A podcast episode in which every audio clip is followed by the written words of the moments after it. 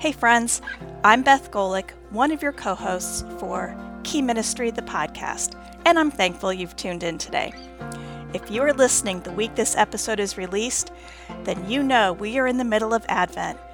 It's a time of great hope as we prepare our hearts for the birth of Jesus.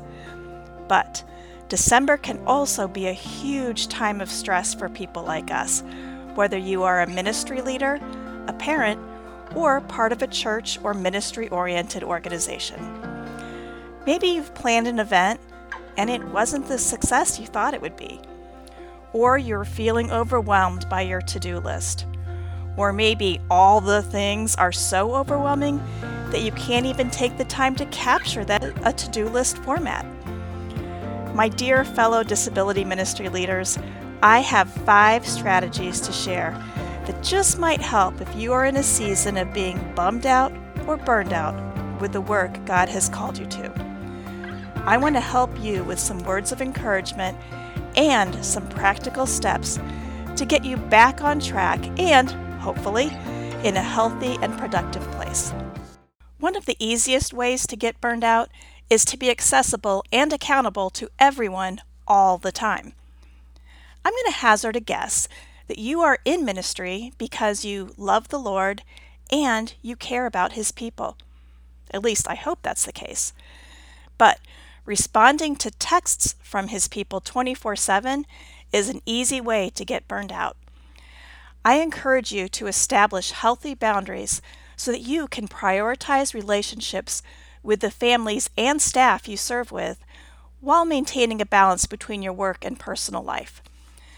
This might look like setting up out of office notifications in your email settings or silencing text notifications when you are home with your family.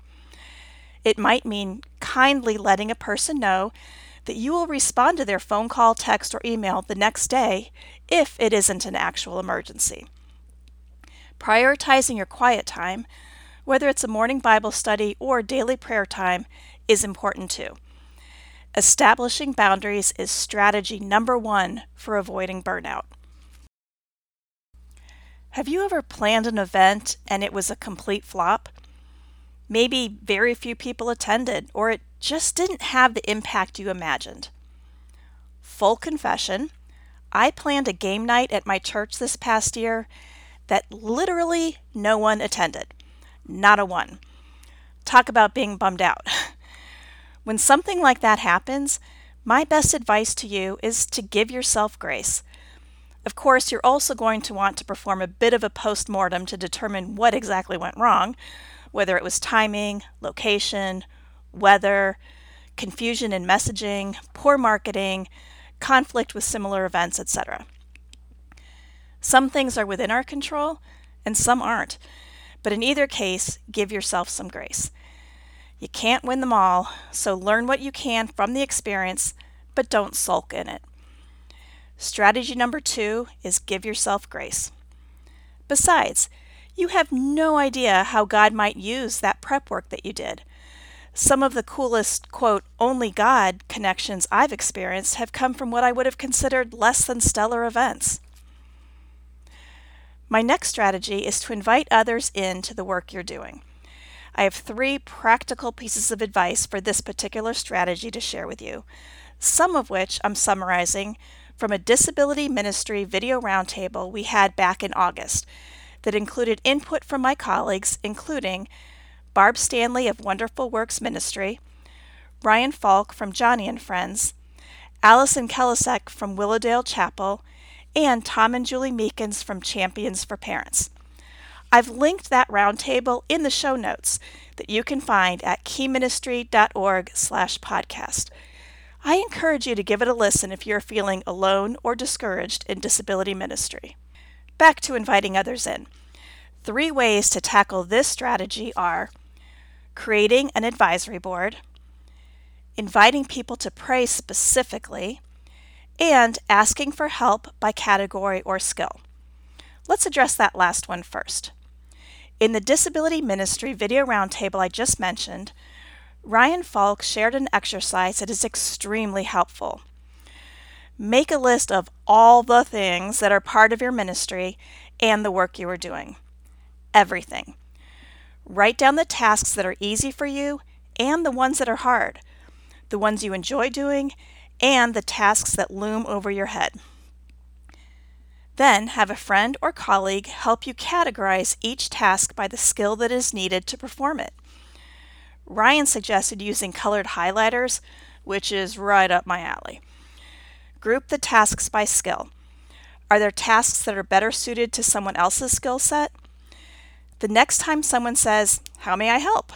you can actually answer them instead of brushing off their offer. For instance, if creating marketing images aren't your thing, invite someone to help you instead of putting it off or causing yourself undue stress. Another way to invite others in is by reaching out to those who are successful in what it is that you are wanting to do. Barb Stanley does an amazing job of speaking into how and why to do this. Seeking input from experts who may be outside of the field of disability ministry is like creating your own advisory board.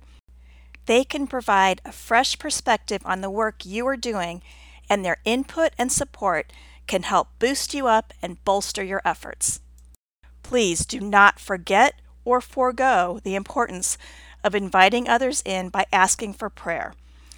People appreciate the opportunity to pray for specific articulated needs in the work you are doing, and there is so much power in praying specifically for the big and the little things.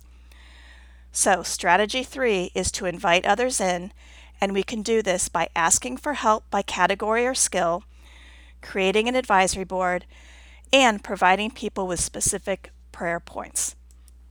The fourth strategy I want to recommend to you today is to raise up leaders. Too often we feel like we are the only ones who can do the work we're doing.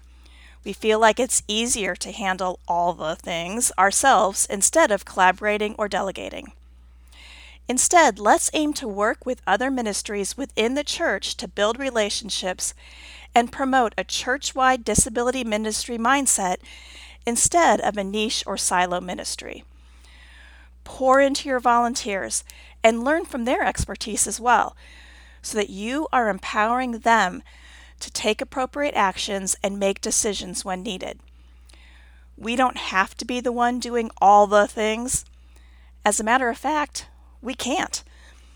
By raising up leaders, we are not only preparing for the future, but we are also appropriately putting our own importance in perspective. The last strategy to try when you are bummed out or burned out is this give encouragement. It may seem counterintuitive, but you can actually feel encouraged as you bless others with words of encouragement.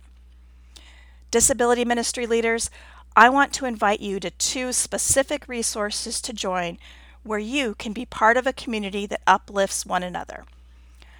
On the first Monday of each month, Key Ministry hosts a Zoom called Idea Share.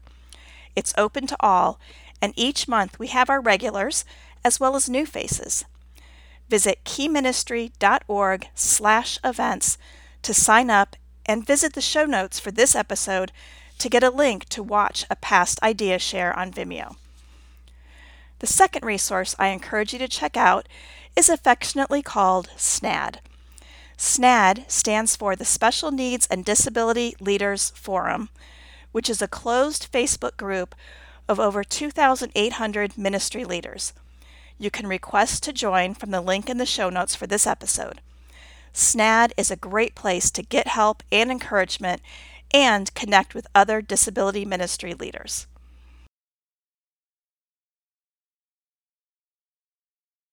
Friends, thanks for joining me today to learn about five strategies to try when you are in a season of being bummed out or burned out. I do have one last thing to share. I invite you to join me and the rest of the Key Ministry team at the Disability and the Church Conference that will be in Orlando May 1st through 3rd, 2024. No matter what type of season you are in as a ministry leader, you will benefit from the connections you'll make and the innovative programming you'll experience.